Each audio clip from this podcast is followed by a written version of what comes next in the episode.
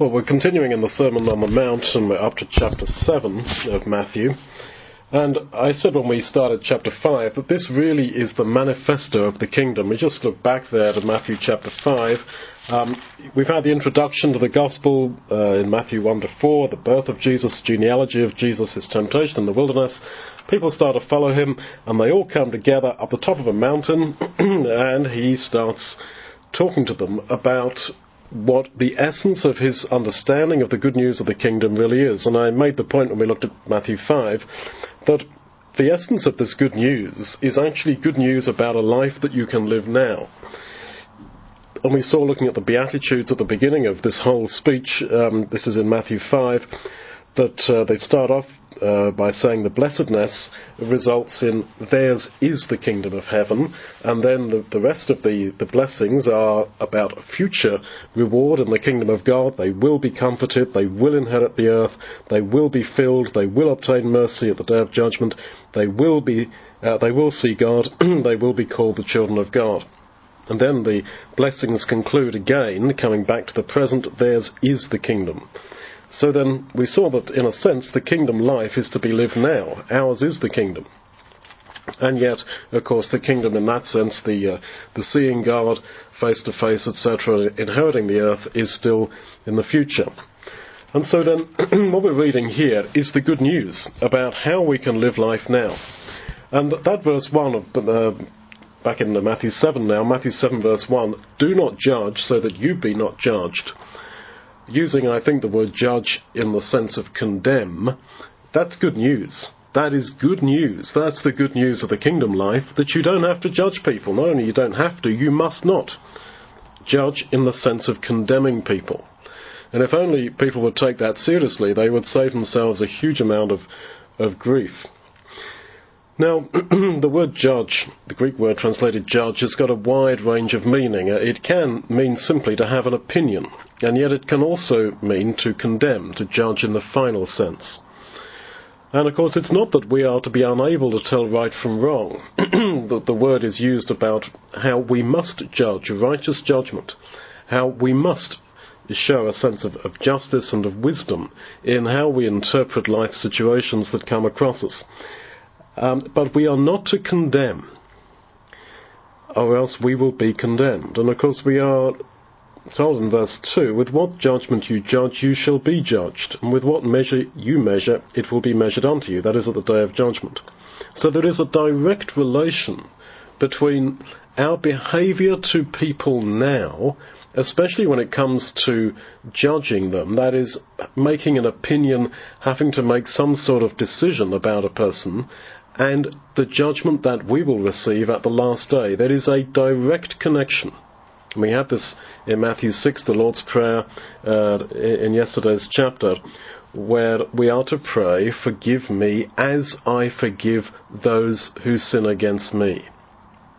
So then there is this direct connection between our attitude to other people's weaknesses now and how we will be judged.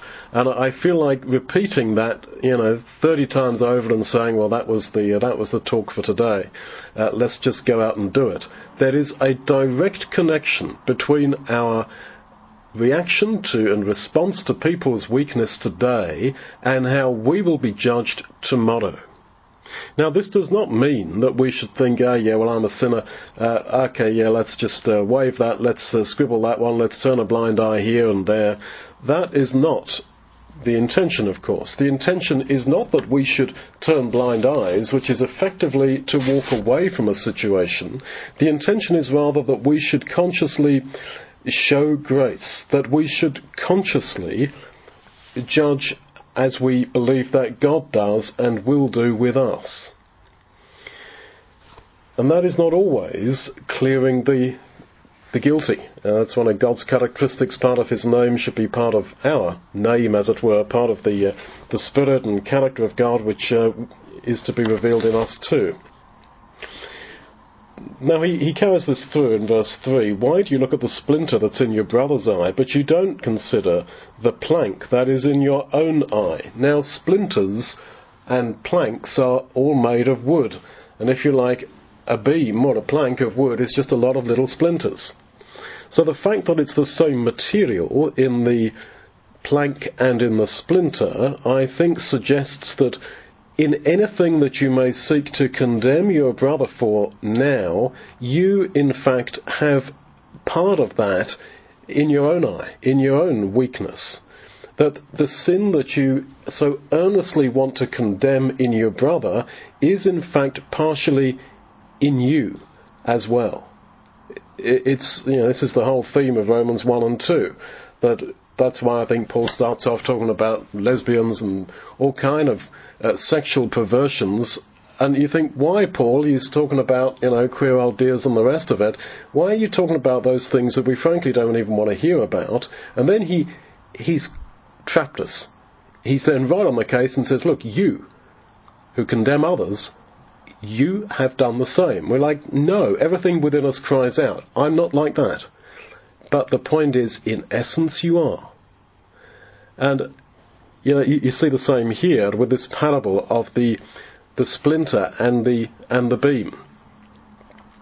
Now, the difference between a splinter and a beam is that a splinter actually comes out of an eye naturally. In time, it passes. But yes, a beam has got to be actually taken out. Now, it's almost cartoon-like you know, because the, the bizarreness of a, a, guy walking around carrying a beam right in front of his own eye um, is, sort of bizarre. And there's this other fellow with a splinter, and he's like, "Let me, let me take that splinter out," and he's carrying a beam right in front of his own eye. Now, yeah, as I say, it's, it's cartoon-like, and this is how often Jesus teaches that he carries us along with him. We're thinking, yeah, that's bizarre, and then, yes, you are the man or the woman it is bizarre that you should think that you are so spiritually superior to anybody else. And I don't know if the Lord intended this, but don't forget he probably was a carpenter.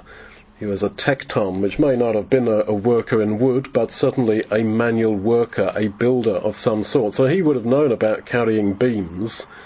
The odd thing is that this uh, cartoon image is of somebody carrying a beam horizontal, right across his vision, so that he can't see anything, trying to get a splinter out of someone else's eye. But the same Jesus who constructed this parable spoke very often about carrying a cross, which is really a beam of wood. Don't carry it horizontally so it blocks your vision, but put it on your back and crucify yourself upon it rather than being so caught up with trying to correct other people. Now, he goes on to, uh, I think, in, talk in the same context when he says in verse 6 Don't give what is holy unto the dogs, neither cast your pearls before pigs. Now, that seems to be out of context, but I don't think it is, because Jesus isn't just throwing out disconnected pieces of wisdom here there's a connection here. Uh, but you know, he, he's developing themes as he talks. Now, if we take that verse six as meaning, don't spread the gospel to people who are, I don't know, drunks, homeless, druggies, uh, generally bad people because you know they might laugh at you. That's a very convenient interpretation because we're all pretty shy, no matter how extrovert you are, we're all pretty shy to talk about the gospel when it comes to it. And we might love that verse because it sounds just a very good uh, justification for our shyness in preaching. Oh, well, I mustn't throw my pearls before pigs. But that cannot be the right interpretation. For one thing, we are to have a heart that bleeds for all people. And the parable of the, the Great Supper is really that we are to go to the very desperate people. We're to go to absolutely everybody, go into all of the world, to all of creation there is no indication in that parable nor in the Great Commission that we are to sit down first and think, yeah, they're a bunch of pigs over there uh, sitting at that bus stop, or the people in that country, or that town, or that street, or these guys that I work with. No, you know, they're, they're just not gospel material. They're not God's material. I'm not going to tell them about the gospel of the kingdom. No, that attitude is quite ruled out, I think, by the continual encouragement of all these commandments to go and tell everybody without making distinction. And this again, I think, is what Peter was taught. when he has the vision and he's told, rise and kill and eat and accept everybody and take the gospel to everybody, not the people that you naturally think might be more interested, and don't write anyone off as not good enough. So I think biblically that can't be the right interpretation. And the other thing is, I suppose, a personal thing that I used to reason like that. And God taught me over the years that it was the very people who I would have considered not the right material who accepted the gospel and lived it and were faithful to it to the end. So no longer can I, from personal experience, read that verse that way, no matter what it means, and it, it is difficult to understand exactly what it means, but it can't mean that. It can't mean, well, have a look at your audience and the people you work with or, or mix with and decide that some of them are pigs and not even worthy to have the gospel. It can't mean that. I've been proven wrong on that, so, so many times that I can dogmatically state that's not what it means. And as I say, there's all the biblical reasons to think that we must go to absolutely everybody. So what does it mean? Well, I want to make a suggestion, and it is maybe not immediately apparent in, in the uh, in the English translations, but in uh, verse uh, six there, you've got this Greek word translated cast. And it literally means to cast out. And it's very similar, but the, the word is basically the same as in verse 5 cast out the splinter from your brother's eye. It can't be incidental. And then earlier in this same speech, because Matthew 5, 6 and 7 is, is one speech, the, the same word is used. Matthew 5:13, saltless salt will be cast out that is condemned at the last day and trodden underfoot. Matthew 5 verse 25, the unforgiving will be cast out. Those without fruit will be cast out into the fire. Matthew 7:29. So that's in the same uh, same chapter there in, in uh, 20 sorry 529 sorry. Um, those without fruit will be cast out into the fire. And Matthew 5:29 and 30 says that if our eye offends us, then we should pluck it out and cast it from us, so that our whole body is not cast into Gehenna, into condemnation at the last day. And I take that to mean not that you should cut off parts of your body, but that you should look at those parts of your life that are making you go wrong, those sinful aspects of your life, and condemn them cast them out so that you don't get cast out into condemnation at the last day. So then casting out is very much the language in the Sermon on the Mount for condemnation. And we, we have that, um, as I say, proven there about five times throughout the Sermon on the Mount, that, that to cast out is to condemn.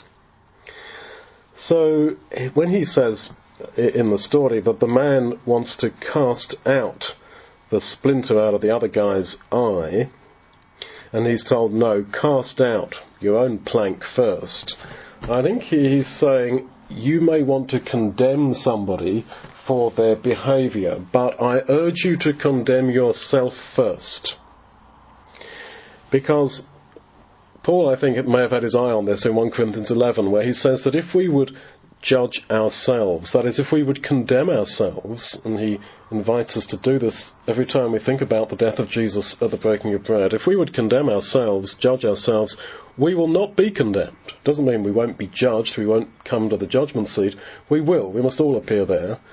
But we will not be condemned if we have not condemned others and if we have condemned ourselves, if we say, yes, I should not be in God's kingdom because the wages of sin is death, and I have sinned. And so, in the greatest paradox of all, those who condemn themselves, who cast out themselves, who recognize there's parts in their lives that are sinful and deserve condemnation, and recognize that in this life, they will not be condemned. And so he says, you've got to condemn yourself before you can do anything for your brother.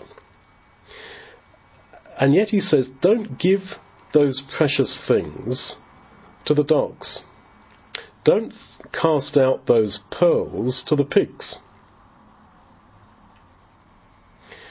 lest they trample them under their feet. Now, the idea of uh, trampling under feet again is in the Sermon on the Mount earlier in Matthew 5, verse 13, where the rejected salt, that is, the rejected believer, will be trampled under foot of men, condemned with the world.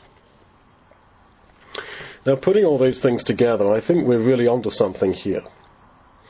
So, we are to condemn ourselves and to cast out the blank, the uh, beam out of our own eye, and we are, however, to not throw, to not cast out our precious things to the world, to the pigs who will trample them under feet, uh, underfoot. I think what he's saying is that repentance is a deeply personal thing. You repent to God, not to the world, and that those uh, planks and splinters that you cast out of your life, like, you know, in Matthew 5, uh, cut out and cast away from you the eye or the foot that offends, that is to, to be done privately to God, and those things are as valuable as pearls. That these are holy things in the sense that personal repentance towards God and recognizing those sins and failures, recognizing we should be condemned and casting them away, as it were, casting them into the fire of condemnation recognizing they deserve condemnation, those, that is pearls. They are so precious. So a guy standing at a bus stop or a tram stop, smitten in his conscience about something and praying to God and saying, yes, in that which I did, I was wrong. And I should be condemned for that. And that which I did deserves condemnation, Lord, and I recognize that and I cast that out into, as it were, the fire of condemnation. I condemn myself. And by doing that, he will not be condemned at the last day. That, in the eyes of God, is so valuable. It's as valuable as pearls. That of itself, that repentance, is as it were holy. Now that's, I leave that with you to, to reflect upon. It is uh, difficult, no, no one denies that. But as I say, I don't think it can mean that uh, we are not to preach the gospel to people we consider to be pigs. And I also think that the, the connections of casting out, which are particularly apparent in the Greek text, that theme that's running through the Sermon on the Mount, that casting out means to condemn, that has got to be given its due weight when we come to interpreting this verse. Okay, we've got time for a few more a few more thoughts on, on this uh, whole manifesto of uh, of the kingdom. Just a passing shot in verse uh, 14. Narrow is the gate and and straitened or made narrow is the way that leads unto life, and there are few that find it. In Proverbs, where you have this idea of the two ways, it's all the other way round. Proverbs 15 verse 19, the way of the sluggard is blocked with thorns, but the path of the upright is a highway. You've got the same in 16 verse 17. And then Proverbs 22 verse 5 talking about the, the wicked. Their ways are crooked. Uh, that's in Proverbs 2:15 as uh, as well. That the way of the wicked is is a very difficult, narrow, uh, bumpy kind of twisting and turning way, whereas the way to God's kingdom is a highway. Whereas here in Matthew 7, it's all the other way round, that the road to the kingdom is the narrow way, and the way to death is the wide, broad highway that so many people are going down. Now, why is, what, what's the point of the, it all being opposite? Because I think that Jesus so often in the Sermon on the Mount is commenting on Proverbs, and I think he is commenting here. He's alluding to all those passages in Proverbs. And I think Proverbs is presenting life from God's viewpoint in this particular matter. That the way from where we are now to God's kingdom is straight and it's a highway, and if you walk in God's way, then it's just plain sailing. It's straight in one sense. But from our point of view, that way seems very narrow, made narrow. And it's made narrow by God in a sense. And it reminds me really of Balaam, and I wonder again if Jesus had this in mind, where his way was made narrow so that he had to confront God. He had to confront the angel that was standing in front of him. He had to. And so that is, I think, what Jesus is, is getting at, that really from, from our perspective, this way is very narrow. But if you go that way, from God's perspective, sure, it's just a beautiful highway that you can cruise down, just go from A to B, direct and straight. It's rather like the way from Egypt to uh, Canaan, to the Promised Land. It's noted there that in in Numbers that it's just 11 days' journey. There was a beautiful highway. But because of Israel's failure, and also for their benefit, God led them a very roundabout way, not on the highway. Now, let's uh, move on now to the end, where having given this, this, manifesto of the kingdom, the, the good life that we should be living now, the, the good news of the kingdom that we can live now, he says that in that day many are going to say, Lord, Lord, didn't we do all these wonderful things in your name? And I will tell you, I never knew you. Go away from me, you that work iniquity. So then, they didn't know him. And yet they did all the works. They taught, 22, prophesied in his name. Now, this is a scary kind of thing, I think, for many of us, that you can know the right things and even teach them to other people and do the right works, but you can never know Jesus. Yeah, it's like the Jews, they spend all the time reading the Bible, trying to sort out Hebrew words and grammar and the rest of it, and Jesus says, You search the scriptures daily, but you don't come to me that you might have life. And that, I think, is the point of his final parable where he talks about the person who hears these words of mine and does them is like the man who hacks down through the rock and makes his foundation sure. And then in the day of judgment, which is like the rain descending and the floods coming and the winds blowing, that house will not fall, because it is founded on the rock. But what is the rock? Well, the rock is Jesus. This is quite clear that the rock is Jesus. Jesus personally. He is the rock. And we are to be rooted and grounded, and it's the same word for to make a foundation that's used here, Paul says, in, in love. Now, if we don't get down to the bottom line, which is a relationship with Jesus personally, and that means, in one word, love, then at the day of judgment, the beautiful house will all come collapsing down. And that's the connection, I think, between verse 23 when he says, I will tell these people who did all these great works, I didn't know you, with, with the rest of, of the, uh, the parable that follows. That he's saying that if you don't build on the rock, which is me personally, then you might have been building, building, building, building, doing all the wonderful works in my name, and teaching in my name. But you don't know me. You don't have a foundation in me. And this takes some people decades, literally decades. It takes them even all their life to actually come to know Jesus. Now, we've got to ask ourselves really and seriously, do we really know Him? And this is one great thing of the breaking of bread, that we have this opportunity to take this bread and this wine into our hands and into our mouths and finally all the abstractions become, in a little way, concrete and actual. A real piece of bread and a real uh, taste of wine. That really He died for me. The Son of God loved me and gave Himself for me, Paul could say, and we are each to be able to say that.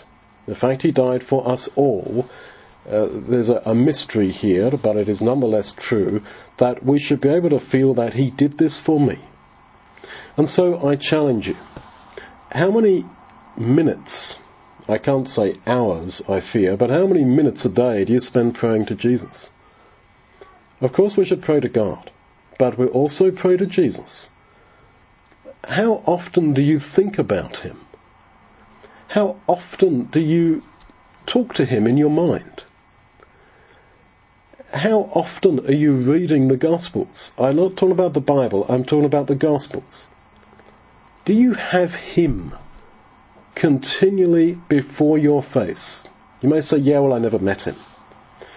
Yeah, David hadn't met him either. But he says, the way Peter interprets his words, I beheld the Lord, and he means the Lord Jesus, always before my face. He had this idea of Jesus continually in front of him. And he must have built up that idea from looking at the prophecies and the requirements of atonement uh, and the shadows of the law of Moses and, and the maybe the, the, type of his own life. Um, but we have a far fuller picture. We who live after the time of Jesus and have the gospel records.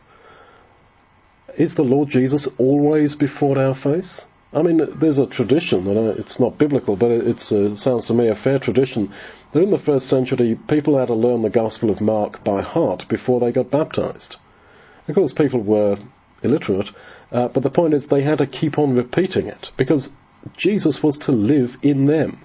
And when Jesus talks about my words should abide in you, well, this would have been practically lived out by people repeating to themselves, reciting to themselves the Gospels, the words of Jesus. This is the essence of being a Christian. That His words, that He, Him, abides in us, and we in Him. Now, this is the bottom line, not all the politics of and, and the humanity, let's say, of going to church are belonging to a denomination. It's about you and him, and him and you. And that is the house, the spiritual life, that is built on a rock. And these people who did not have their lives built on that rock, Jesus says that actually they heard these words of mine, verse 26, and did not do them. And yet they built beautifully. But they didn't do his words. Now, you, he condemns them, if you see what I'm saying, for sins of omission. Not sins of commission. He doesn't say, you an adulterer, you this, you that. He says, you didn't do what I said. They thought that they could just omit large chunks of his teaching. And we looked at one of them to start with, that how you treat others and how you judge and decide about others is how the Lord is going to decide about you. Now, if you just put a red line through that, or when He teaches us to pray, forgive us as we forgive others, we just put a red line through that and sort of say, oh no, you know, not today. No, well, no, I, I can't forgive that person. Or we act, no matter what we say, as if we do not forgive a person. Well, so you won't be forgiven. That's what he says. Now, if you just put a red line through those kind of words, and think, ah, yeah, well, I'm busy going to church and I'm busy doing this and doing that, like building your beautiful house, casting out demons in His name, verse 22, doing many wonderful works, prophesying, teaching in His name, etc. It's like building your house on a sand. And the day of judgment will just knock it all over. We must be Christ centered.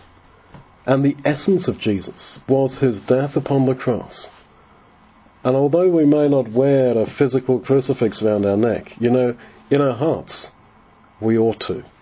That He there, dying for me, this should be the reality that beats in us all the time.